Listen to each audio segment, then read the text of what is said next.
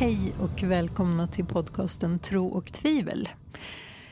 Tro och tvivel är en podcast som är kopplad till nätverkskyrkan med samma namn. Och vi brukar ju spela in lite podd här och där och nu och då.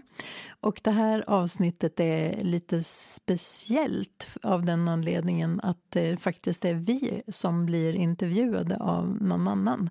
Och den här någon annan är Markus Sigvardsson som har en egen podd som heter Navet. Och vi beslutade att dela det med er för att ni också ska få höra lite grann vad tro och tvivel står för och vad vi håller på med för övrigt. Så, med det sagt, håll till godo. Hej. Hej. Hej. Jag blev sugen på att göra lite mer navet efter massa år.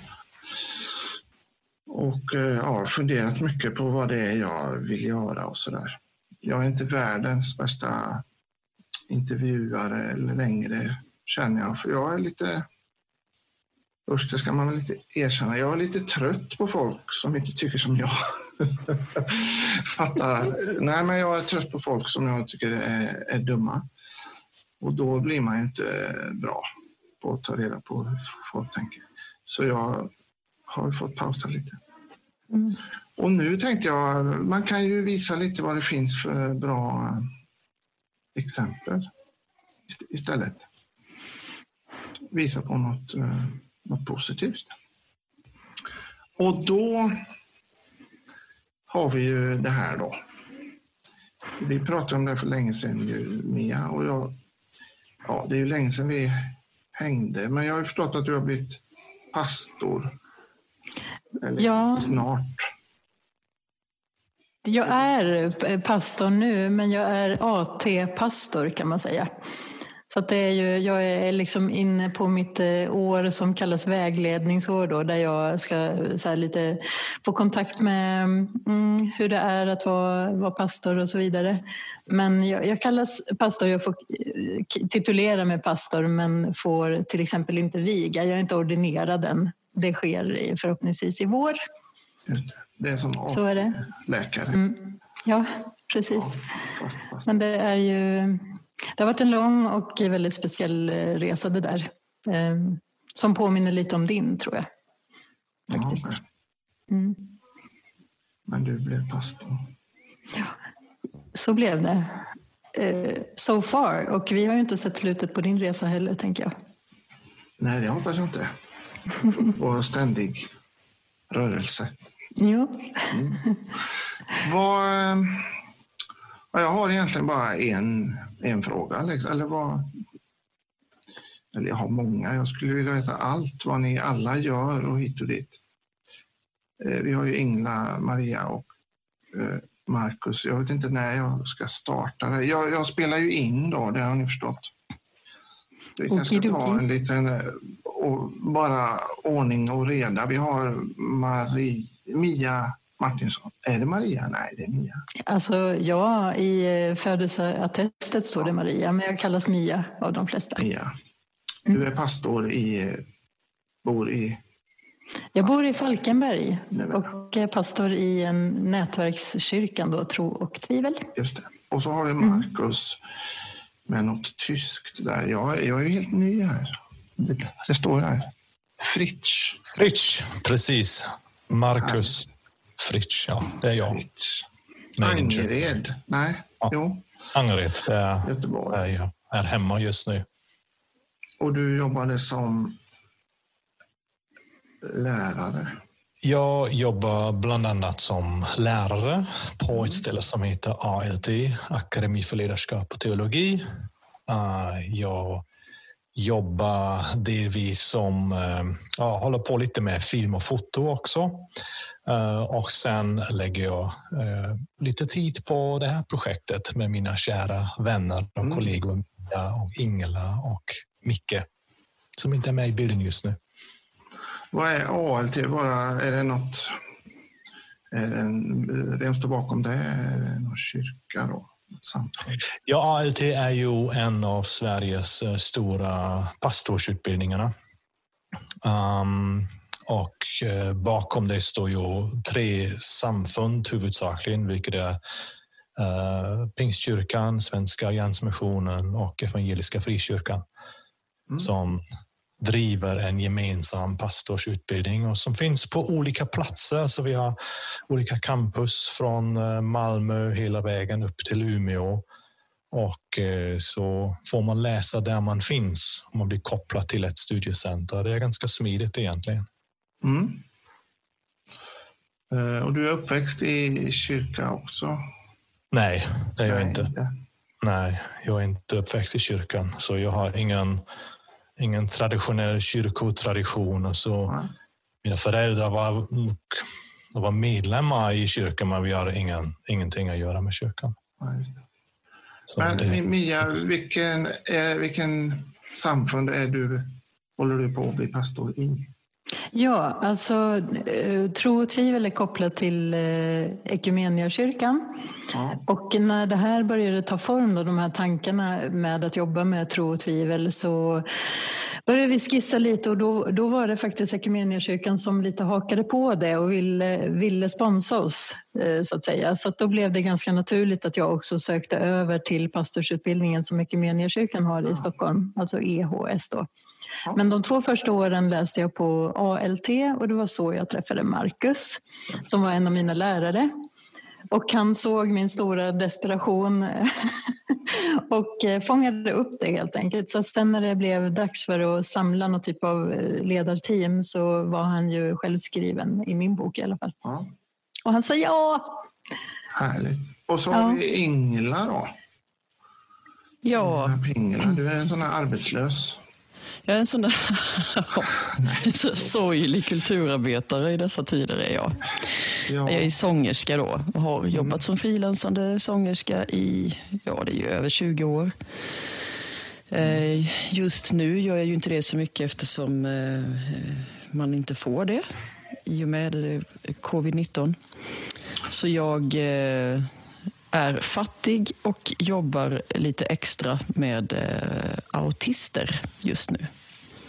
Inte artister utan artister. Nej, det är potato i och för sig. Har du haft? Det har varit ett segt halvår. Ja, men det här, det har det verkligen. Det var ju liksom från en dag till en annan så försvann ju alla jobb mer eller mindre, och jag var allt ifrån att jag är fältartist och skulle varit på utlandsuppdrag till att ha spelat på Ullevi i sommar och lite andra spelningar och så också. Ja, vi kom ju fram till att vi har sett någon gång för 100 år sedan, men det ser man ju mest på tv. Det är Håkan Hellström på Ullevi och det är... det är bland annat det är då saker men som har försvunnit i år, och det är ju det är en väldigt bedrövlig situation som är... som vi inte ska prata om så mycket nu, för då kan jag gå igång och bli både ledsen och arg. Men dilemmat är väl lite att det kanske inte vi har fått så mycket stöd. Och därför är det väldigt många som har det tufft nu. Så att, det är en väldigt tuff situation för alla kulturarbetare just nu. Och det är ju från hela spektrat, alla liksom, som jobbar med det i någon form. Ljudtekniker. Nej, man blir ju av med allt där. I mars. Jag har lyckats hitta lite annat att göra, men nu har vi fått börja spela lite. Jag är iväg nu då. Det är lite skolgrejer. Jag gör ju en barngrej som heter långkalsong. Ja, så vi gör coronasäkrade gig. Men det är ju första gången sedan i mars. Ja men visst, då vet du verkligen hur det känns. Man har suttit och fyllt i de här papperna från kulturråd och konstnärsnämnd. Det är sånt jag ska ta tag i nu igen. Nu såg jag en kul grej. Man kunde söka från kulturrådet igen. Och då skulle man väl uppge gigman som har blivit avbokade. Men jag förstår inte. De fattar väl att det inte finns några gig som har bokats av nu. Jag förstår att... Ja, med risk för att raljera så är min uppfattning att de fattar i princip ingenting av någonting av vad vi håller på med. Och jag är på det igen nu och håller på och har suttit här nu och snörvlat idag och skrivit ner massa saker och samlat grejer som jag har en politikerkontakt som jag ska bara uppdatera lite om att det vore bra om ni lyssnade på oss lite mer kanske och tog reda på hur det faktiskt ser ut, för att det är helt befängt. Det är ju mer eller mindre bara de inom kanske teater eller operavärlden som har kontrakt så långt fram. Men hela pop- och jazz- och rockvärlden, vi som bara frilansar, där det gäller ju företagsspelningar och sånt också, de kan man ju få reda på med 3 veckors varsel. Liksom. De finns inte... Alltså, nej, vi har inga inställda uppbokade. Länge. Så att det blir väldigt märkligt alltihop. Vi får ta den någon dag. Ja. Men kul ändå att vi gör detta. Jag spelar ju in då och kommer ju släppa det. Det är okej med alla att spela in. Jajamensan. Ja. Det är ingen skam kvar. Nej, precis. Eller så här, vi har inget att förlora. Ja, men då kommer min enda undring här idag då. Vad håller ni på med? Det är en jättebra fråga. Det undrar vi med. Mm. Ja, varsågod. Det undrar vi med. Ja. Mia, jag tycker du ändå kan börja prata, för jag tycker du kan börja. Kör. Okej, kör. 1, 2, 3, kör. Vad vi håller på med. Alltså, tro och tvivel då. Jag gissar att det är det du syftar till. Ja. Och då var det ju så att... vi har ju arbetat med kultur egentligen allihopa på olika sätt och har ju träffat på det här lösa folket och fått en stor kärlek till dem, och det har ju hänt mer än en gång att man efter spelningarna har suttit i logen och tagit en öl tillsammans, och då har de här existentiella frågorna kommit upp liksom. Mm. Och samtidigt då en ganska stor tydlighet kring att nej, men till en traditionell kyrka vill jag inte vända mig. Det där känner jag mig inte bekväm. Och då har ju de här tankarna liksom börjat snurra. Men hur kan vi då vara kyrka på ett relevant sätt liksom? Men ni riktar er tydligt mot kultur... med en gång då, eller? Ja, alltså tanken var så från början i alla fall. Sen har det ju utvecklats åt lite olika håll, och nu är det väl egentligen alla som känner att de vill, som har frågor och som gillar vårt sätt att vara kyrka på något sätt. Men det är klart att det är ju många kulturnissar på olika sätt som ändå har valt att vara med. Mm. Ja, nej men och sen så utifrån det så börjar ju lite frustration först och främst, och sen lite entreprenören i mig sattes igång, kickade igång, och efter en ganska kraftfull livskris så började jag läsa teologi då, och på den vägen så träffade jag Markus, och vid något tillfälle så bara liksom brast det för mig när allt det här bara kom fram, och plötsligt så såg jag in i ett par ögon som förstod och som inte dumförklarade mig och viftade bort det, utan som tog det på allvar. Och då liksom fick jag en ny styrkraft och började formulera de här tankarna. Men hur kan vi verkligen vara kyrka? Och då, Ingela och jag har varit bästa vänner i över 30 år. Så att vi har ju delat och stött och blött de här tankarna över så lång tid. Så att det var ju självklart att vi skulle göra det tillsammans. Och tillsammans med Micke då också, min kära make. Och så... så fiskade vi upp Markus också, och han sa ja, helt obegripligt, men han gjorde det, och sen på den vägen är det. Så att man kan säga att vi jobbar dels med små grupper där vi träffas i hemmen, alltså i Stockholm hos Ingela, här i Falkenberg hos oss och lite så. Vi har ju tankar på att utöka det när det finns behov. Nu har ju inte det gått så bra i coronatider, men då har vi faktiskt gått över till Zoom-varianten istället, och det har blivit väldigt fint. Så att nu har vi ett Zoom-möte kan man säga på söndagar klockan 11, där vi har en liten prata Och vi har faktiskt valt att följa kyrkoårets tema. Och man kan tycka att det kanske är lite konstigt när man vill vara utanför boxen, men vi har valt att göra det för att utmana oss själva och för att liksom täcka in saker som vi själva kanske också tycker är lite obekväma. Och så pratar vi om det en stund och sen så bjuder vi in då alla som är med och de som vill att samtala om det ämnet. Och det är ju en höjdare. Det är ju en höjdare när det blir dialog och inte monolog. Det är ju en stor skillnad från de traditionella sammanhangen som jag ser. Och där inga frågor är fel eller ingenting är konstigt. Utan vi tar det som kommer och så bearbetar vi det. Och det är okej att inte tycka lika och så vidare. Och sen har vi också haft lite större event där vi kallar in liksom artister eller konstnärer och vi har konstutställning och lite konsert. Och sen har artisten fått i uppdrag då att fundera ut lite tankar. Vad har jag för tankar om kristen tro? Och ställa frågor eller komma med påståenden och leda liksom samtalet. Så har vi en samtalspanel kring det med sittande publik då. Och så får det liksom bli ett levande forum också. Jätteintressant har det varit. Ja, det är 2 av de sätten vi jobbar på. Och nu, alldeles nu då i rådande situation så har vi också börjat jobba lite åt just kulturarbetare med något som heter Kulturaid. Det kanske vi kan prata mer om sen. Mm. Men ja, för att göra en lång historia ännu längre tydligen så är väl det grunden till det hela. Mm. Vad kul det låter. Blir det inte rörigt med så många i Zoom som ska prata eller? Ni styr upp det då? Nej. Alltså, nej, för det har inte varit så många.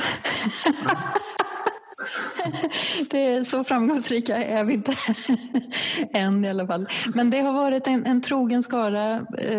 Det kan vara allt ifrån så här, ja, men det brukar hålla sig runt 10-20 personer. Ja, 20 har vi kanske aldrig varit, men någonstans där. Men på eventen så är det ju kanske, ja, nu har vi inte 50. Fått plats med fler, men 50 ungefär. Jag tror vi hade kunnat få plats med fler om vi hade haft andra lokaler.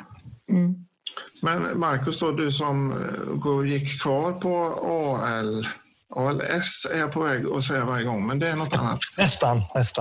ALT. Ett bokstav längre, ja. Ja, precis. Nej, ALS är inte alls roligt. Men, ja. Nej, usch vad hemskt. Förlåt mig. Men nu blev det roligt. Nu blev det ändå roligt. Ja. Fanns det alltså ingen där som ville fundera över mer? Du sa att det fanns ingen som nappade på hur gör vi nu då? Ska vi hålla på? Jo, de finns ju också. Man kanske måste förstå att jag inte är uppväxt i kyrkan. Jag har ingen kyrkokultur inom mig och det var mitt eget beslut, vilket är en annan historia, varför jag bestämde mig att bli kristen. Och även efter det så var jag i 9 år, alltså på 9 år har jag inte varit del av någon kyrka av mitt trosliv. Sen flyttade vi till ett annat område i Sydtyskland och då var vi i behov av vänner och då sökte vi oss till en församling och det var där att jag lärde känna det här typiska församlingslivet. Och några år senare, jag jobbade som mediciningenjör, jobbade på företag, reste väldigt mycket runt och sen fick jag en kallelse, en väldigt oväntad kallelse att plugga teologi, vilket jag tyckte var dålig timing. Min fru var gravid med 3:e barnet, men jag började plugga på 50%. Och efter det så ville jag inte bli pastor, jag ville inte bli en ledare i en kyrka, för det var alldeles för fyrkantigt för mig. Alltså, jag gillar ju människorna, jag gillar också massor med grejer, men ändå är min själ inte alltid 100% hemma i den typiska kyrkokulturen. Och därför vill jag inte bli en pastor, utan jag ville hellre starta upp något nytt som jag tyckte man behöver tänka lite mer utanför boxen. Tanken var att flytta till Östtyskland där det inte finns några kyrkor alls efter kommunismen. Men så helt oväntat på väldigt kort varsel så hamnade vi i Sverige. Vi fick en inbjudan och det är också en berättelse i sig. Och jag undrade först varför skulle vi leva i Sverige. Men nu i bakspegeln är det så att jag var tvungen att tänka om. Jag kunde inte komma som en lärare utan jag kom som en elev. Jag var 39 när vi flyttade hit. Jag pratade inte ett ord svenska. Jag hade inte någon aning om svensk historia, svensk kultur. Och allt det här behövde jag lära mig. Och jag hängde inte särskilt mycket med kristna kyrkor utan jag var ute på afterwork. Jag var ute och träffade folk som inte har mycket eller någonting alls att göra med kyrkan. Och sen fick jag den här möjligheten att jobba på ALT, vilket jag gör så gott jag kan. Och försöka också utmana människor att tänka lite annorlunda. Och de flesta vill ju, men ganska många är ju eller har varit i kyrkliga sammanhang ganska länge och man vill vara kanske nytänkare men man är ändå, jag vill inte säga det så negativt, men ibland känns det som att man är lite inlåst i den kyrkliga kulturen.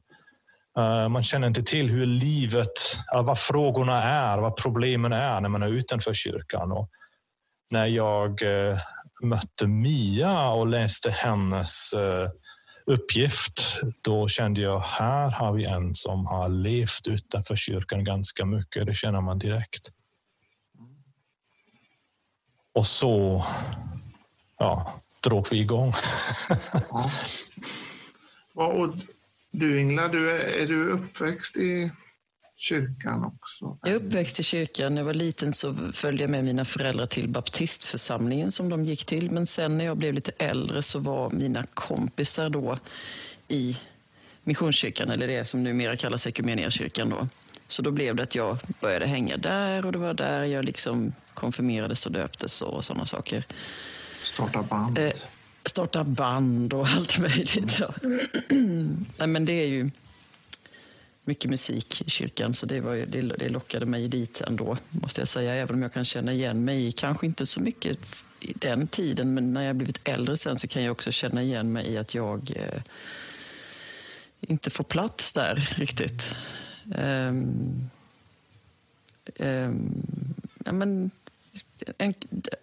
Jag tror egentligen kanske att man skulle kunna få ifrågasätta mer än vad jag förstod då. Men känslan var att vissa saker bara är på ett sätt som man inte ska kanske ifrågasätta. Och det fixar inte min personlighet överhuvudtaget. Jag vet inte om det har bara med kyrkan att göra eller att jag överhuvudtaget kan ha lite problem med auktoriteter. Men det gjorde i alla fall att jag har väl hållit fast i min tro hela tiden, men har liksom gick ifrån kyrkan istället för att jag kände att jag blev mer arg än glad av sammanhanget liksom, och att jag kunde känna mig, ja, men som Markus säger lite, att man kan känna sig bli lite inlåst av det. Bara av människor som egentligen bara har goda intentioner. Så det har ju ingenting med att någon är dum att göra, utan det är bara det att det är svårt att inte få ifrågasätta, tycker jag. Mm. Och jag är ju också, inte minst med att jag är av åsikten att om vi inte kan ifrågasätta Gud eller vår tro så är väl han eller hen inte särskilt mycket värd, kanske. Det bör hen väl tåla, tänker jag. Men du gjorde ju den klassiska från småstad till storstad med. Och, precis. Det måste vara svårt att hitta något. Det är det ju. Ja. Men det är ju också så att jag, bara för att jag och Mia och Mia och Micke tillsammans också har ju haft så otroligt tät kontakt under alla dessa åren, så det var inte så många år sedan som jag insåg att jag egentligen aldrig helt har varit utan församling. För de har alltid varit min församling. Det säger vi ofta, jag och Mia, att det är under hur många tusentals timmar som vi har suttit och stött och blött sådana här frågor. Alltså om vår tro och om Bibeln och nu kommer glassbilen. Jag bjuder på glassbilen här en kall oktoberdag i Stockholm. We're in for a treat. Ja, men det är alltid så. Det händer alltid någonting som gör att man inte kan ta mig på allvar. Jo, nej, men jag blev i alla fall varse om att jag hela tiden har haft en församling utan att ens vara medveten om det. Annars, och det kan jag nog förstå först nu efteråt, att annars hade det nog kanske varit... Eller det hade varit mycket svårare för mig. Jag har verkligen haft ett behov av att stöta och blöta.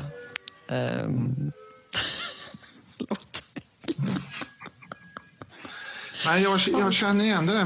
Man växer upp och tror på något vis att man inte får ifrågasätta, och sen inser man kanske att här hade det gått jättebra att ifrågasätta. Sen har man ju hamnat på många ställen där man absolut inte har fått det. Mm. Och Navet, ni kan ju bara gissa vad folk har sagt till mig om det där. Mm. Varför ska du hålla på, Markus? Säger en känd pastor i en storstad. Ja, man blir ju... Nej, jag vet inte vad det är som gör att man inte får stöta blöta.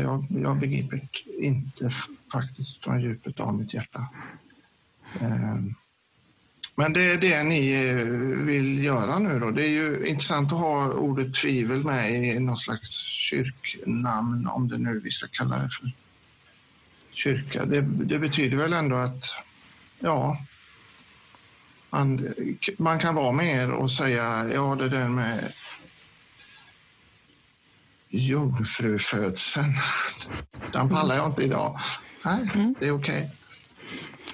Det är helt okej att säga det hos oss, och jag skulle också bara med tanke på namnet tro och tvivel säga det så att det ena finns inte utan det andra. Nej. Jag tycker det är självklart, men man undrar vad som var meningen. Alltså, var det så här han hade tänkt? Jag vet inte, jag funderar på det en del. Jag lyssnar på Rob Bells nya bok nu. När han var hos en kompis och de visade upp sin nya kyrka. De hade byggt för 500 miljoner kronor. Och han berättar att vi måste samla in offer för att driva kyrkan och anställa 250 000 kronor i veckan. Nej, ge dem till svenska kulturarbetare. Rob Bell fick fysiskt ont i magen och var tvungen att sätta sig. Det kan ju inte vara meningen. Ursäkta, nu sticker jag ut någon slags haka här. Gör det. Ja. Hjälp. Mm. Ja, men vad vill... Ja, ni vill bara ha ett sammanhang där man kan stöta och blöta. Och var ni inte intresserade av att ha någon slags lön här då? Eller ska vara... Eller vad... Jo. Dumma frågor. Jag blir nyfiken. Det är en jättebra fråga faktiskt. Nu är det ju så att vi har fått lite bidrag från Equmeniakyrkan, så att jag är ju anställd på 50% kan man säga för att vara pastor i tro och tvivel. Men de andra stackars själarna här har ju 0 kronor. Alltså resor och sånt där, lite omkostnader bistås utifrån de projektpengarna. Så att det är ju ingenting man blir superrik på det där. Men vi tror ju på det här. Vi tror ju på det här och vi tror att det är viktigt, så att vi hoppas att vi ska kunna fortsätta jobba med det här även när projektpengarna tar slut på något vis. Men vi får se. Någon slags hit ska vi, eller har ni någon plan, eller kör ni vecka för vecka, eller är det bara någon slags tanke att här ska folk få mötas? Ja, vi kör så här, det beror på lite hur månen står. Nej, jag skojar verkligen bara. Vi har faktiskt planer, vi har gjort handlingsplaner och är ganska tydliga liksom internt och mellan oss själva och även inför de människorna vi möter på något sätt. Hoppas jag i alla fall. Men sen får vi ju se. Man vet ju aldrig, och det är ju liksom, ligger i sakens natur att vara öppen för det man möter. Och inte vara för fast i liksom olika former och sånt där. Men samtidigt så drivs vi ju av en längtan att människor ska få tag på att Gud är kärlek. Och att Jesus kom för att visa vem Gud är. Och att vi tror på det, att det hände någonting liksom i Jesu död och Jesu uppståndelse. Det hände någonting där, även om vi inte förstår hela vidden av det. Så är det ändå avgörande för mänskligheten på något sätt. Det vill vi ju verkligen att folk ska få tag på. Och att genom att gå in i det och att formas i det tänket också göra världen till en bättre plats genom att sprida kärlek. Det är ju liksom, vi är inte luddiga på den punkten så. Men sen hur det går till väga, det får vi se. Det är lite dag till dag. Men vi har ändå gjort upp planer och vi önskar att vi ska kunna jobba vidare. Sen får vi se vad som händer. Mm. Vad säger ni andra om det? Är jag sjukluddig nu eller? Ja, nej, alltså, jag tänker ju att det är alltid frågan vad är innehållet och vad är formen? Och det som du var inne på, Markus, som är den här jättedyra kyrkan, det är ju en bild som har vuxit fram över nästan tusentals år. Alltså sedan kyrkan blev statskyrka i romarriket och fick makt och pengar och massor med resurser och tillgångar och byggnader. Och därifrån har ju kyrkan utvecklats i Europa i alla fall till en jättestor och mäktig institution. Och även om det blev som här i Sverige väckelserörelser under 1900- och 2000-talet, 1800- och 1900-talet tänkte jag, så utgår man ifrån att man behöver byggnader, man behöver en anställd pastor eller 2, 3 eller 4 för att hålla verksamheter igång. Och det är inget fel på det. Men kan man göra kyrkan utan det också? Kan man vara kyrkan utan en byggnad, utan en anställd? Och det är ju bra om man får inkomst, det underlättar ju saker och ting. Men behöver vi också tänka utanför boxen här? Hur kan man generera inkomst utanför de vanliga, alltså kyrkoskatt eller givandet? Finns det andra möjligheter? Och det är ju en tanke som vi också funderar på. Vilka möjligheter finns att göra det hållbart i längden? Även om vi inte behöver påminna folk att ge oss 250 miljoner kronor i veckan. Eller hur många var det? 250 000 i veckan. Ja. Det hade varit något. Det hade varit något. Åh, kära någon. Ja.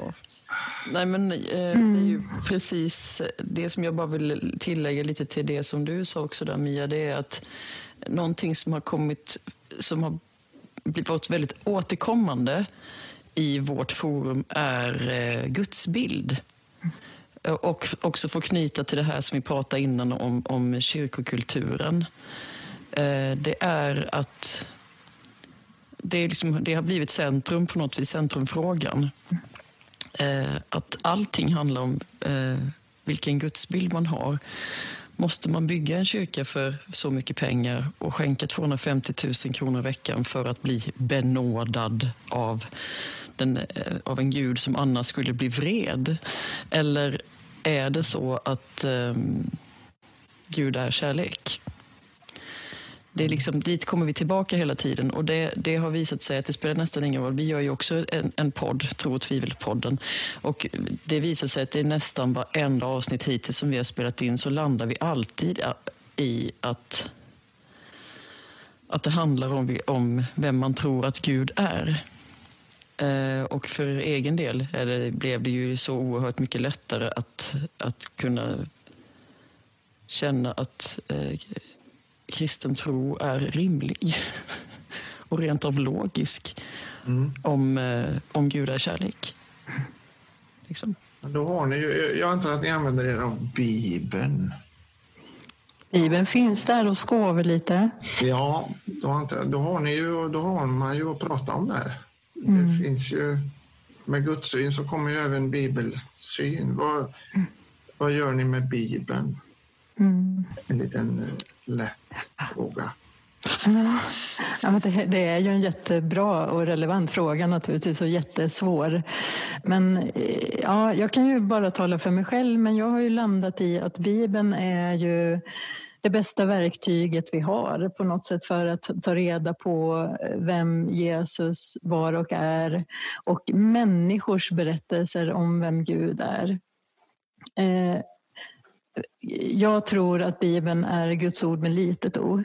Men jag tror att Jesus är Guds ord med stort o. Så att allting som jag läser filtrerar jag genom det som jag på något sätt har fått erfara eller fått tag på i vem Jesus är. Och sen finns det ju en enorm rikedom i Bibeln. Jag skulle inte klara mig utan de texterna. Men att också sätta det i någon typ av... Alltså, ja... Att min syn på Bibeln ändå grundas i att det är ett samspel mellan Gud och människa. Den är skriven av människor. Det får vi inte glömma. Den är skriven av människor i kontexter när de hade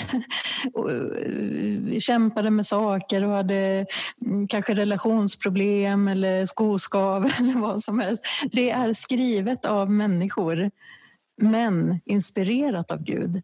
Så att det finns i varje text, tror jag, att det finns någonting att hämta. Men inte bokstavligt. Utan att det är en berättelse. Människors berättelse om vem Gud är. Och det kan vi liksom omfamna och försöka omsätta in i vår tid och vår kultur. Så gott vi kan. Och där kommer det tillbaka till det som du var inne på, Ingela, det här med gudsbild.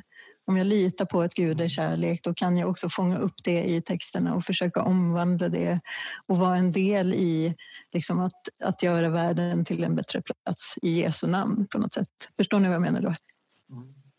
Ja. Så tänker jag vet inte hur ni andra ser det. Jag hörde någon som snackade om det där. Alltså judarnas bild av att ha kyrka och liksom, ja, det... Man ses och tar en bibeltext och så pratar man om den. Och så sitter man och diskuterar olika tolkningar. Och den mest uppenbara bokstavliga, det kan man prata en timme om vad det betyder. Tolkningen är den minst intressanta. Och sen när man har stött och blött 15 andra teorier, då går man hem. För det är det som är grejen. Stötandet och blötandet, ja. Det finns ingen som kommer och säger, nu kommer jag med facit här och får ni med i det och sen så ses vi nästa vecka igen. Jag blir helt, jag ryser bara jag tänker på det. Varför har vi tappat det då? Vi som, jag tycker det låter lite som det är ni, eller ja, i alla fall du, Mia. Det gör vi nog, för jag är ju den som är absolut minst bibelkunnig i vårt lilla team här. Och det är för att det är först nu som jag har börjat kunna liksom förstå och tänka på det här sättet. Jag har blivit väldigt hjälpt av att umgås med de här människorna och att Mia började plugga teologi, kan jag säga. Det är lika mycket för min skull som för hennes. Jag har haft och delvis fortfarande lite grann har enorma problem med Bibeln. Du kan väl läsa Bibeln så åker jag ut och giggar lite. Ja. Och så snackar vi sen. Ja, precis. In the name of the Lord.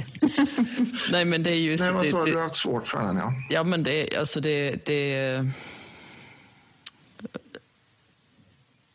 Ja. Men som sagt, jag har haft jättesvårt för det. Men som sagt, det handlar på om vilket filter eller vilka glasögon man sätter på sig när man läser det. Det gör ju all skillnad i världen. Men jag menar, Gamla testamentet är väl mest ett långt uppradande av krig. Jag kan ju numera som 48-åring stolt och fruktansvärt pinsamt och säga att nu har jag ju läst hela Bibeln då. Det inser man ju när man gör det, att just det här delen har ju ingen predikat om. De har bara snackat om det, men den här skippar de. Wow, vad det står grejer där alltså. Och det kan ju ställa till det för en när man funderar kring vad det är man egentligen bekänner sig till då, eller jag. Ja. Känner mig till. Men om jag läser det som berättelser och inte verkligen också i det kontextuella och vad jag också börjat förstå, som sagt, för att Mia börjat plugga saker som att det hade inte varit helt fel att kunna grekiska till exempel, för då kanske det hade betytt något helt annat liksom, och så vidare, och mycket i det kontextuella. Okej, Paulus kanske inte är så misogyn egentligen.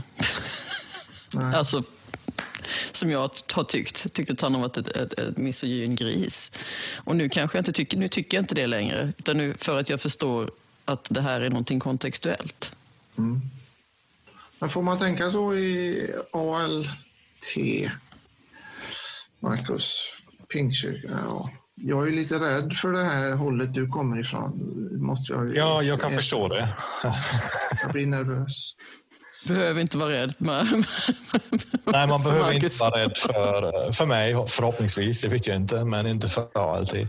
Alltså, nej, jag vet inte om jag är rätt person att företräda alltid, men det positiva är ju att det finns olika samfund, olika kyrkotraditioner och olika teologier som formar hela utbildningen.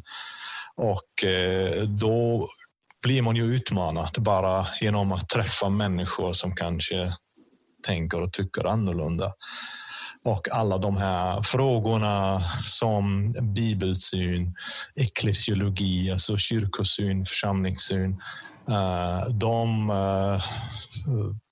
betraktas och vridas och vändas från alla håll och kanter, så att studenterna ska komma fram till sin egen övertygelse. Alltså det finns ju en mångfald av synsätt, hur man kan belysa det, hur man kan se på det, hur man kan tolka Bibeln. Och ibland blir vissa studenter till och med lite besvikna, för de tycker att vi borde säga så här är det. Det är rätt. Och det är rätt och det är fel. Mm. Men det kan man ju inte alltid.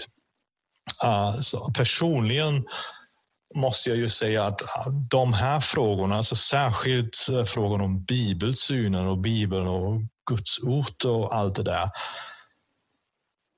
det träffar jag, eller hör jag egentligen bara inom kristna kretsar och på ALT såklart. De frågorna dyker aldrig upp när jag möter människor utanför kyrkan. Alltså, då är det är en icke-fråga. Och det är en fördel, för då kan jag välja ut texter eller citat som jag tror att de kommer att bli nyfikna på.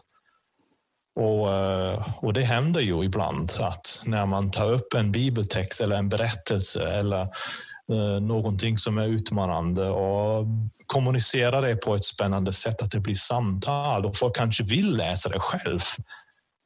Och då börjar de läsa och tolka Bibeln, och då hamnar man ju där, det som du beskriver med judarna, att man får alla möjliga lustiga, konstiga, intressanta tolkningar av bibeltexten. Och det är det som jag gillar med mitt jobb i alla fall. Om man hamnar där, om man får frågor och idéer utifrån en bibeltext som man kanske aldrig har läst och talat om tidigare. Men det här känns ju jätteovanligt. Tyvärr, säger jag då. Tyvärr, ja. Ja, alltså, jag har hittat en kyrka i Göteborg nu där det är på det här viset. Men det, jag tycker inte det är så här. Liksom. Hur kommer det sig att vi har hamnat där? Liksom? Mänsklighet.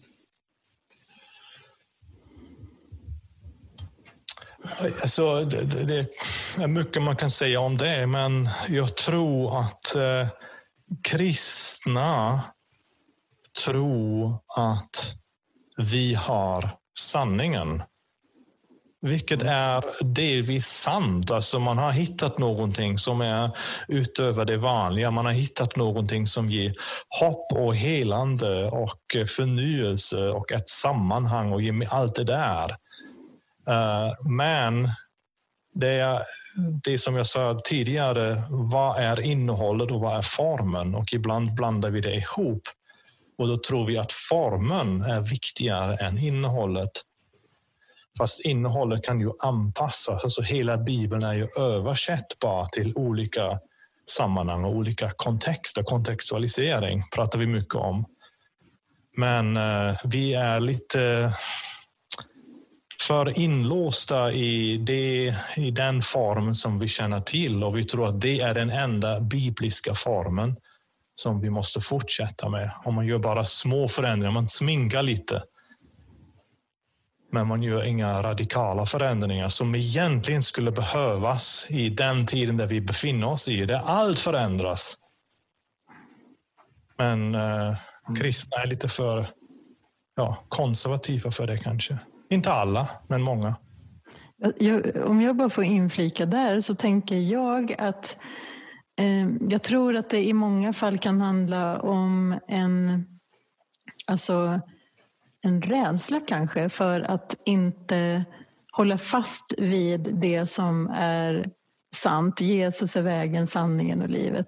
Och om vi börjar experimentera för mycket här nu, då kanske vi halkar ut på villospår och så plötsligt är vi heretiker och villolärare. Och så läser vi om villolärare och så sliter vi vårt hår och är jätterädda för det. Jag tror att det kan finnas sådana saker som ligger bakom också, som egentligen handlar om en längtan att vara trogen. Och så håller man fast vid någonting så hårt så att man inte klarar av att reflektera över vad det är man håller fast vid. Om det är innehåll eller form eller vad det nu är. Och vad det är för innehåll i så fall och vad det är för form. Så att jag tror att egentligen bakom allt det där ligger en vilja att vara trogen. Någonting som verkligen står emot, motsats till mycket av det som vi ser i samhället och som blir tydligare och tydligare att det är lite wacko liksom. Och då håller man fast vid det för att man vill vara trogen, och det är ju egentligen någonting vackert och fint. Men det blir lätt tokigt, så tänker jag. Växer man upp med en rädsla för helvetet också, som jag har gjort, så är man ganska mån om att veta hur jag ska göra. Så då är man man är väldigt intresserad av att hitta svar då, för att veta så jag inte gör fel då, för att brinna för evigt i ett helvete vill man ju inte då.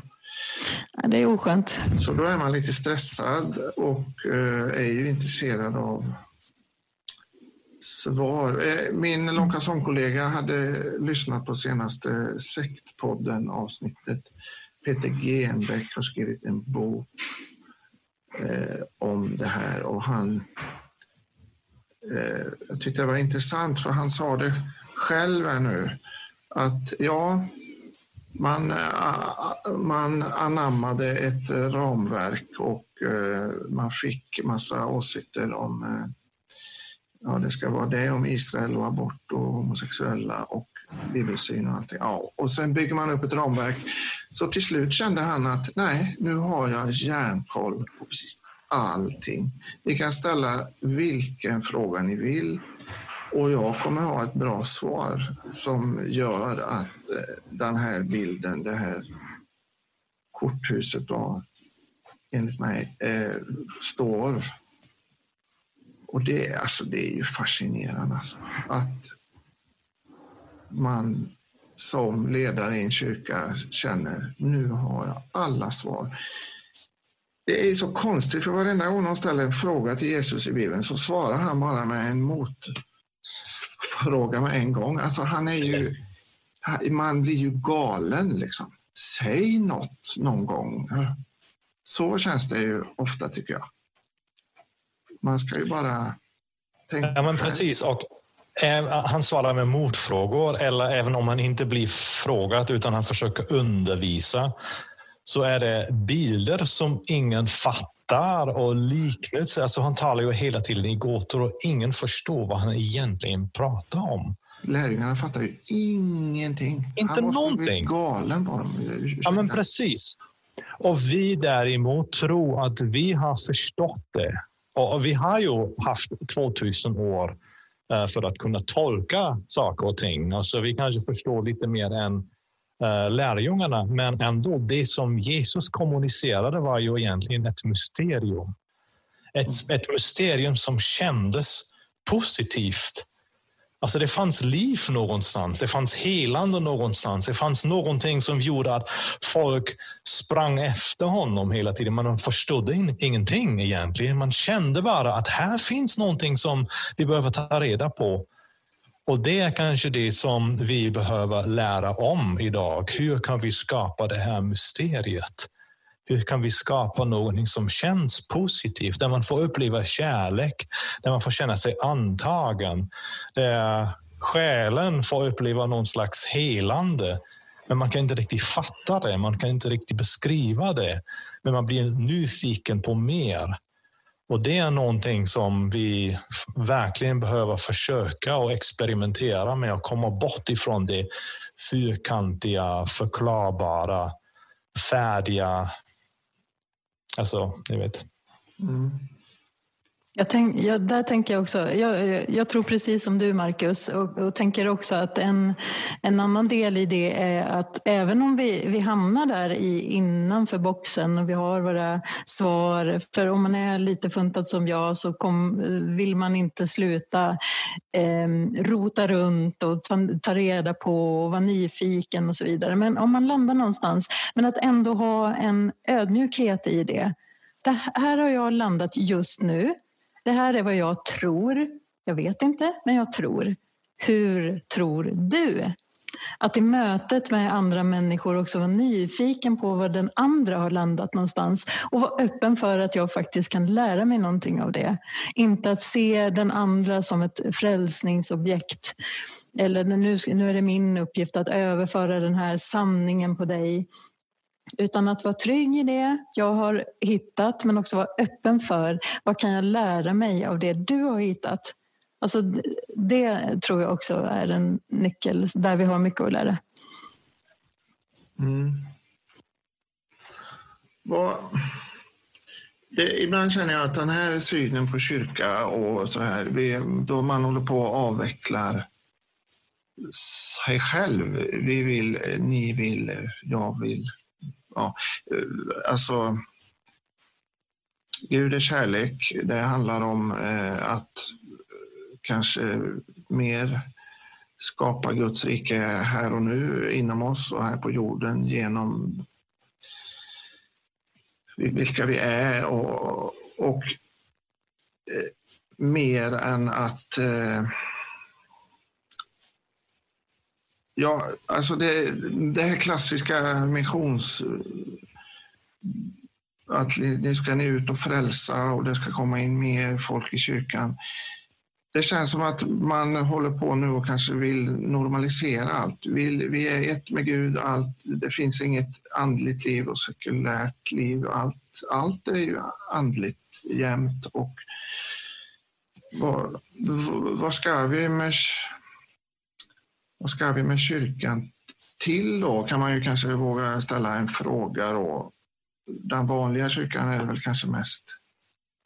Jag undrar på då, om ni förstår vad jag menar. Nu är jag lite rörig här. Alltså, om jag förstår dig rätt. Jag vill säga att vi vill kanske inte avveckla det som finns. För det som finns behövs än så länge. Det finns ju massor av människor som trivs i det och som behöver det för sin andlig hälsa och allt möjligt, och det är positivt. Alltså jag vill inte kritisera det som något destruktivt, och det har ju funkat i många år, ibland bättre, ibland sämre. Men vi vill inte ta bort det eller förstöra det. Men det är kanske lite som klimatförändringen. Alltså klimatet förändras här i landet och i hela Europa. Det blir varmare och varmare, och de skogarna som vi har, de klarar inte av det här klimatet. De kommer att dö så småningom. Och det måste man veta, att klimatet håller på med en förändring, och om man vill ha skogar i framtiden så måste vi börja plantera nya träd här och nu. Och det måste vara de träden som kommer att trivas i det nya klimatet. Och det är ungefär samma sak som vi försöker göra med kyrkan. Klimat, alltså det andliga klimatet förändras också, och den typen av kyrkan som vi har kommer att jag vet inte om det kommer att försvinna, men det kommer att minska. Det håller på att minska, det är redan nu. Och vi försöker hitta nya träd som vi kan plantera, som vi kan odla och vattna, och som vi hoppas på att det blir någonting som ger skuggan till framtida generationer. Kanske så kan man se på det. Jättefin bild. En bra bild tycker jag. Mm. Jag tänker också att verkligen understryka det här med att vi inte vill utplåna någonting annat utan bara bli ett komplement. För att, ja, ska inte bli en papegoja här, utan bara som ett komplement för de som kanske inte känner att de får plats. Sådana som mig, sådana som jag. För sådana som jag finns det faktiskt platser, för att jag har jättestort behov av att få stöta och blöta allt möjligt, men även andliga frågor. Och det känns bara viktigt att det får finnas en sån plats, och då kanske man måste bryta sig ut lite och vara lite, bryta med mönstren, därför att det har ju visat sig då, i alla fall flera i min bekantskapskrets som har varit med och varit intresserade, som nog, de skulle nog aldrig verkligen gått till ett traditionellt sammanhang, men har varit väldigt positiva och längtat till de här träffarna vi har haft. För att de har behovet. Det är inte det behovet finns där. Det är, visst, i det här sekulära samhället, det är inte, att vi bor i det här sekulära samhället är inte samma sak som att människor inte egentligen har behovet. Det är bara det att samhället är format på ett sätt som gör att det finns inga platser utom de traditionella. Och det kan vara av massa olika anledningar. Det finns många som man kanske känner att de inte får plats. Eller det finns även de som kanske har varit med om jobbiga upplevelser och har sår med sig och så. Men som har ett behov av en gemenskap. Och nu slocknade min taklampa. Det var inte glassbilen, ja. Nej, men det är så här. Välkommen till en dag i mitt liv. Det är så här ser det ut. Och en lampa där bakom som lyser. Ja, men ja, ni får stå ut med att det är så här. Jag har satt igång tvn så att det ska, för jag visste att det här skulle hända. Den håller i ungefär en timme, så nu måste den vila i 10 minuter typ. Sen kommer den tillbaka igen i en kvart eller så. Ja, det är så det är. Jo, nej, men bara att det verkligen understryker det här om att det handlar inte om att peka något finger åt någon, något sammanhang, även om det finns såklart sammanhang som jag har personligen väldigt svårt för. Men du är ju inte lika arg längre nu då. Nej, men jag har varit väldigt arg. Ja, du har, men jag det, är ja, det har jag. Men jag är inte det längre. Jag är lite avis på det. Jag är ju på väg dit, men jag är ju inte riktigt där än. Jag är lite för arg fortfarande. Mm. Kyrkor har fungerat bra. Ja, eller ja. Det är så många som fortfarande mår dåligt varje dag, så ibland vill jag bara riva allt. Jo, men att det fortfarande finns många som mår dåligt är jag också såklart arg över. Men det jag någonstans kanske har landat i, fastän jag inte håller med om olika tillvägagångssätt, och att det verkligen tyvärr finns även moderna exempel på extrema liksom maktmissbruk inom kyrkans, i kyrkliga kontexter eller kulturen. Det gör mig ju tvärilsk såklart. Men jag har nog ändå kommit fram till att intentionerna är inte liksom, det är inte onda människor. Eller det inte, kommer inte från att man vill vara elak, utan man tror på fullaste allvar att man har rätt i det man säger. Och då, om man tror det, att man själv besitter den typen av mandat, så hur galet den låter, så tror man ju säkert att man gör något kärleksfullt till och med. Verkligen. Ja. Men det tar ju inte bort det som gör ont hos dig, Markus, och det som gör ont hos många andra människor. Och då tänker jag att det måste man lyssna på och ta på allvar, och inte blanda ihop med vem Gud är och vad tanken med församling är. Nej, och bara för att inflika att jag var arg i 20 år minst. Bara så att du vet. Ja, jag har inte varit arg så länge. Jag kan garantera det snabbare för dig. Ja, precis. Men jag läste inte Bibeln innan jag blev 40 å andra sidan. Jag läste hela Nu är ljuset utan. Och det är ju, det låg ju jag efter, det är pinsamt. Men det är lika bra. Jag har inte läst hela Bibeln än, kan jag säga då, så där ligger du före mig. Yes. Men vad du pratar om livskris, Mia, var det även religiös kris? Eller var det bara kris med Mick? Nej, jag bara skojar. Det är inte mycket här. Det är inte så bara, nu passar vi på att prata om honom. Nej, vad ska jag säga? Det är en jättebra fråga. Nej, religiös kris var det nog inte i den meningen att jag på något sätt ifrågasatte huruvida Gud finns eller inte. Däremot så var det ju just det här med gudsbilden som var ett problem. Så den fick jag ju fightas med lite. Men sen var det andra saker i livet där jag verkligen kände att jag failade något så inuti åtta enligt de normerna som jag försökte leva upp till. Och det var ju just det där att vara den duktiga flickan och ha ett gott anseende, hur viktigt det var och olika saker så där jag kände att nej, men inte bara kände. Det gick åt pipsväggen liksom, och jag hamnade i en djup depression i det. Och då kunde jag ju inte försvara mig med mina skills och min duktighet och mitt goda anseende och allt det andra. Utan då var det ju bara jag kvar. Liksom kärnan av vem jag är kvar. Och på något sätt i det så fick jag möta kärnan i vem Gud är, som jag tror då. Och där började ju ett väldigt intressant samtal liksom mellan mig och Gud som började med primalskrik och slutade i en viskning kan man säga. Där jag verkligen förstod att jag är älskad och att Gud är kärlek. Men den krisen, jag önskar ju egentligen ingen människa att behöva gå igenom en sån period, och samtidigt önskar jag att alla gör det.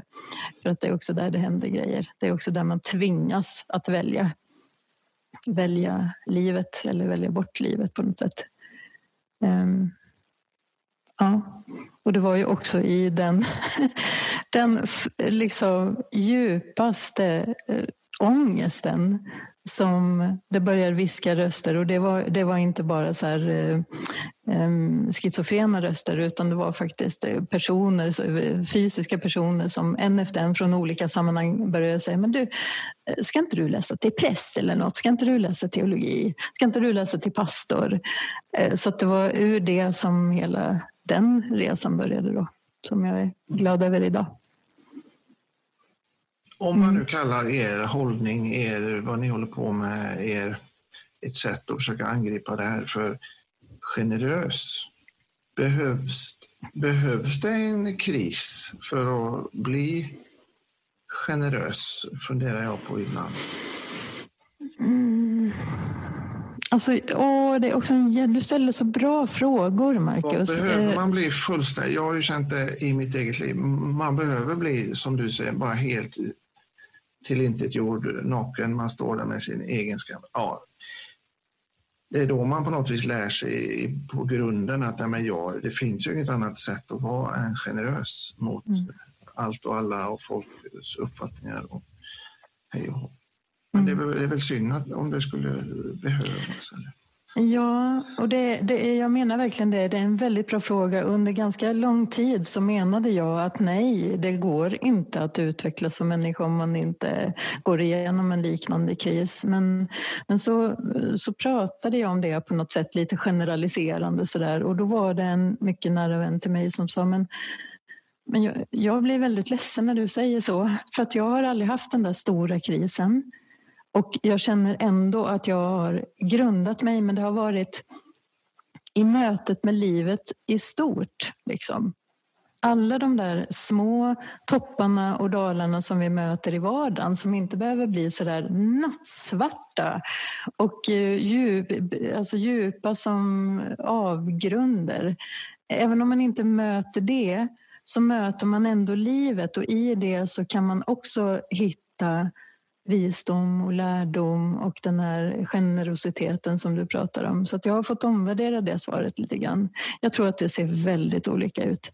Jag tror att varje människa möter livet på sitt sätt, och jag tror att det går att finna det där i varje människas liv. Liksom. Dag för dag, stund för stund, period för period och i liv för liv på något sätt. Mm. Jag vet inte vad ni säger om det. Stämmer det där, tycker jag. Ja, där har jag landat just nu i alla fall. Men jag är öppen för omvärdering. Mm. Men jag håller med dig, Mia. Jag tror verkligen det.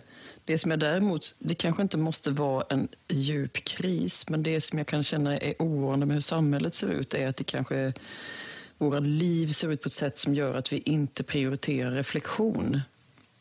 Vi har inte tid, det stressas. Och reflektionen behövs ju. Och jag tror absolut på liksom att man kan få en, så här, ett gudsmöte eller en känsla av någonting. Men också att man faktiskt överhuvudtaget som människa skulle behöva sätta sig ner och fundera lite också kring vem man vill vara. Ja, jag har hört att det finns folk som tar med mobilen in på toaletten. Mm. Jag har hört talas om. Ja. Det är inte många egna tankar man har under ett dygn. Det är inte det, och det är lite oroande, tycker jag, för jag tror att ett sånt beteende någonstans enligt mig främjar ju mer något individualistiskt beteende och tänkande snarare än att kanske fundera lite på vem vill jag vara egentligen? Vad tror jag? Och vem vill jag vara? Det hade varit bra om människor fick möjlighet eller tog sig tid att fundera kring det lite grann. Jag med mer än vad jag gör, men alltså, jag tror det vore bra. Jag tolkar det som du nämner, generositet, Markus, som, om jag tolkar det rätt, så är det kanske ett annat ord för vishet. Alltså att man kan bemöta livet på ett vist sätt och eller inse att inte allt är svartvitt, utan det finns en stor komplexitet, vilket gör att man blir lite ödmjuk, ja, man blir generös mot människors fel och misstag också, för man förstår att livet går inte alltid på ett perfekt sätt. Och jag tänkte ju, när jag lyssnar till er så tänker jag på några verser som jag tror att de står i Ordspråksboken i 2 kapitlet. Jag tror det är de första. Där det står någonting om man söker vishet, då måste man gräva efter den. Man måste verkligen jobba för den. Man måste gräva efter den som efter silver eller guld. Vilket betyder att det är väldigt mycket jobb. Man måste svettas. Och man får ont i kroppen kanske, och därför skulle jag säga att det inte nödvändigtvis behöver en kris, men det behöver mycket arbete, och en kris tvingar oss att göra arbetet med själen och ta reda på vem man är och vad man vill och allt det där. Hur kan man fixa det, eller kan man fixa det överhuvudtaget? Hur hanterar vi det? Och en kris hjälper ju till att hitta några visdomskorn här och där. Men det kanske krävs inte tvingande. Men man måste lämna sin comfort zone, sin bekvämlighetszon. Och fram till det. Vad tror ni om, alltså, behöver alla människor det? Alltså, det finns ju jättemånga människor i ens närhet. Det finns människor i ens närhet som inte verkar fundera så mycket på de här grejerna, och de mår jättebra. Och finns det någon religiös gen eller vad? Jag är ju av tanken att allt är ju, ja, det är väl Rob Bell här nu igen då. Allt är spiritual. Alltså, det finns ingen uppdelning längre i mitt liv, så att ibland behöver man en snickare, ibland behöver man en poet, ibland behöver man något annat i livet. och allt hänger ihop och allt är lika viktigt då. Men en del verkar inte ha behovet. Vad har ni för tankar om det? Ni som ändå har någon slags kyrkgemenskapsidé.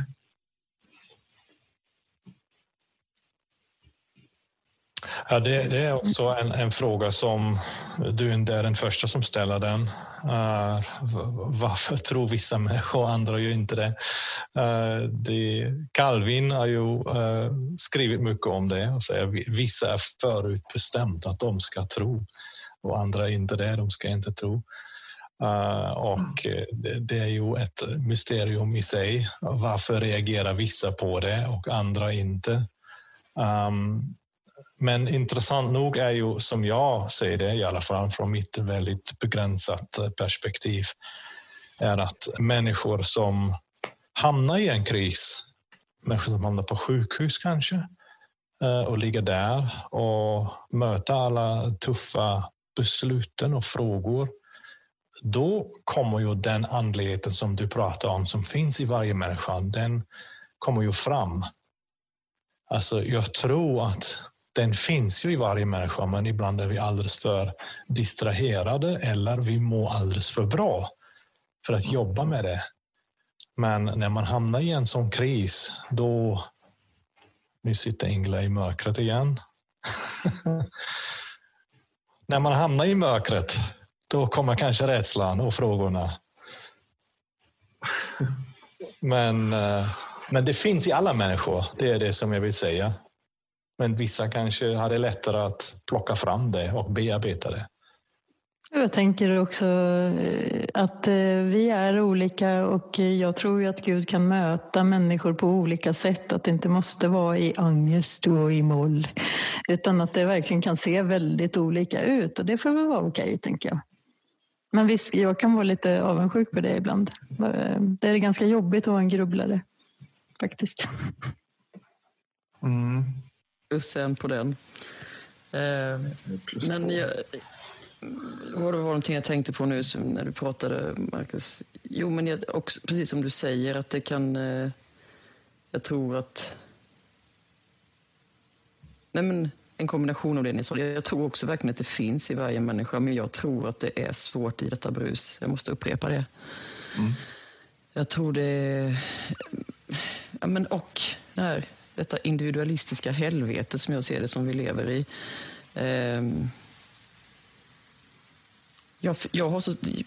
Jag personligen blir så tröstad av tanken på att det finns något som är större än jag. Därför att det finns, och det tar ju bort en viss press på mig som människa. Så jag har egentligen så svårt att förstå varför man vill, som vi säger, Blekinge stretar emot så mycket mot tanken på att det kan finnas något som är större än en själv. Jag förstår inte varför man inte ser det trösterika i det. Men det är väl... Det är någonting med det här med det individualistiska, att man sätter sig själv först och högst hela tiden. Man ska sätta sig själv väldigt högt upp på listan och man ska verkligen ta hand om sig själv. Men jag upplever att det har gått så långt så att det är på bekostnad av andra, och då är det ju inte okej. Där tror jag att det kanske hade varit bra att bara kunna våga tänka tanken att det kanske finns någonting som är större än jag. Inte för att detta större än jag ska bestraffa mig om jag gör fel, utan bara för att överhuvudtaget ödmjuka en lite som människa. Precis, så där kommer ju gudsbilden in igen då, tänker jag. Jag satt med min 10-åring häromkvällen när han skulle sova, så började han ställa frågor och då drog vi igång där. 8 minuter tar det för ljus att komma till solen, sen tar det 4 år för ljus att komma till närmsta stjärna då. Sen finns det några miljarder där då, och så hela universum är sådär 100 miljarder ljusår brett. Och det expanderar hela tiden i någon slags oändlig hastighet. Och sen börjar vi snacka neråt då. Ner till atom, och sen snackar vi ju kvarkar och sen snackar vi strängar eller vad de tror det. Ja. Jag är ju som du där, Ingela. Jag blir ju lugn av det. Jag tycker ju bara, vad skönt. Jag är på något vis inte toppen på allt, utan ja. Och som tur var tog min son det likadant. Men många blir ju stressade av det resonemangen. Hur löjligt stort och smått allt är. Och vi, ja. Så att jag tror verkligen, som du säger, Ingela, det är bra att ta ett litet steg ifrån sig själv där. Och det är svårt i dagens samhälle, tycker jag. Med risk för att låta som en klyscha då.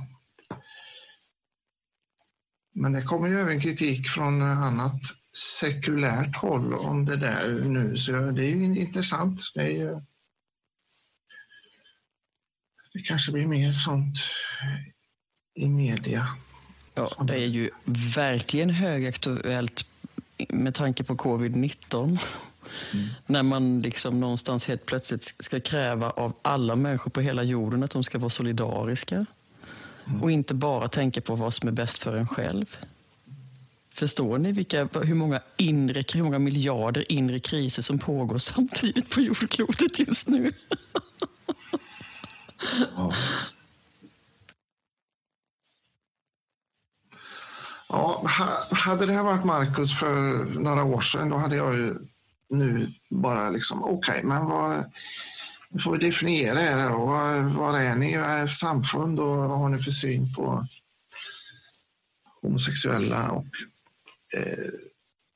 älskar dem? Vad anser ni om det? Och, ja, men jag försöker bli mitt lilla nya jag här, eller ja, inte nytt, men jag försöker på något vis utvecklas. Jag är inte lika sugen på det längre. Vi kan väl bara tycka att det här är härligt, att man vill, så får väl man prata om det då när man träffar er, tänker jag. Istället. Gärna. Ja, jättegärna, verkligen. Det finns ju mycket att fundera på. Mm. Men ja. Hur länge ska vi hålla på? Det har ju gått en stund här. Ja, det är du som... Oj. Det känns ju som att man skulle vilja snacka i all evigheter. Amen. Ja, men det kanske får bli... Du. Det är ju du också. Ja, vi kanske är det för den här gången. Kanske vi ska tillägga då. Ja. Och eftersom vi också har en podd, får jag flasha för den lite, så kan du vet att du har en inbjudan till vår podd, så då skulle vi kunna fortsätta samtalet där, om inte annat. Jag har ju tyvärr hittat en kyrka också, där man får stå mitt i kyrkan och säga, det här, det tror jag inte på idag. Och okej. Det var jätteskönt. Underbart. Ja. Grattis. Ja. Mm. Det är jag... Ja, löjligt tacksam för. Man vet ju inte om man hade hängt kvar. Alltså, ibland undrar jag varför jag hänger i. Kan jag inte bara ge upp? Mm. Varför ska jag sträva med det här? Men det är väl något i ändå. Mm. Så jag är verkligen, verkligen tacksam. Och vad härligt att höra om eran grej. Jag måste ju hänga in någon gång. Jag får ju inbjudningarna och... Jag gillar ju er. Mm. Ja. Dig. Vi gillar dig, ja, men verkligen. Ja. Jag uppskattar ju den ärligheten som du har. Alltså, den här genuiniteten. Att, ja, men egentligen borde man ge upp, men jag vill inte, för det finns ju någonting som vi inte kan släppa. Jag tror att just det är det som vi alla behöver. Att vara ärliga och uppriktiga inför varandra och inför oss själva. Mm. Och då kan man bli ärlig och uppriktig inför Gud. Och det måste man få upp i kyrkan, tycker jag. Jag hade lättare att vara ärlig mot mina okristna kompisar när jag växte upp än att säga till mina kristna kompisar, shit, jag gjorde bort mig igår. För att då blev det någon slags annan dimension. Ja, nej, ni hör ju hur det låter. Alltså. Nej, men jag hör och känner igen mig i vad du säger. Vad gött att ni ändå vill göra någonting åt det här. Jag tror det ni gör bidrar till en bättre värld. Mm. Tack, vad roligt att höra. Underbart, ja, det hoppas vi. Mm. Tack för att vi fick vara med. Det här var jättekul. Ja. Verkligen. Mm. Och fint att se och höra dig också. Ja. Falkenberg, det är inte så långt bort. Nej, det är ju inte det. Angered. Bara ta triken. Ja. Det är Stockholm då som är outsidern. Men, nu är jag ju Västerås. Jag är ju Görnär. Ja, det är ju Görnär. Ja, men jag är ju lite sjuk då. Så att du kanske inte vågar komma förbi just nu. Men du vet inte om det var covid-19? Nej, det vet jag ju inte. Jag har tagit test idag så får vi se. Men på sikt när det här, pardon my French, coronapisset är över så ska vi ju ha event igen i Falkenberg. Och det är, jag rekommenderar, kan jag säga, att komma hem till Micke och Mias hus och njuta av musik och konst och goda samtal. Mm. Och lite bubbel. Jag träffade ju din lillsyrra här, Mia, för inte så länge sedan. Och vem av dem? Så. Ja, Hanna. Hanna och Lukas. Och då blev man ju så här, just det. Mm. Det är gänget. Det är finingar också. Visst är livet ledsamt med att det är så många man skulle vilja vara med mer. Men man hinner inte med alla som man vill vara med. Nej, men jag tänker att släpp stressen där. Vi vet, alltså du har ju funnits i mitt hjärta sedan du spelade inlagd gurkespad på mitt soffbord. Och du finns där alltid oavsett om vi ses eller inte. Du ringde mig om det här Tro och tvivel för något år sedan. Ja. Och det tog ungefär 3 sekunder. Sen var ju vi bara... Direkt. Vi vet ju, jag känner inte stress, men jag vill ändå uttrycka att det är fint. Men man ska inte känna stress, men jag tänker ändå att det kan vara bra att tänka på det. Jag pratade med en kollega, en musikkollega senaste dag om att det som också utblir för oss kulturarbetare är det sociala nu liksom verkligen då. Vi har ju ingen, ganska många människor får ju ändå gå till jobbet och träffa andra människor. Så att vi sa det att vi måste dra igång här nu om några veckor och så här, bara för att han har en stor replokal. Där vi ändå kan vara som 10-15 pers faktiskt utan att trängas alls. Vi kan hålla avstånd jättebra och bara så här. Vi köper lite öl och så beställer vi pizza för ingen av det är bara kulturarbetare, ingen har några pengar. Men bara för att vi ska ha råd att liksom ändå äta tillsammans och bara få prata med varandra liksom, och umgås. För att det är viktigt alltså. Det är jobbigt att inte få jobba och tjäna några pengar, men att det naturliga om jag hade blivit arbetslös hade ju varit att jag då verkligen hade behövt få vara nära människor och få en kram.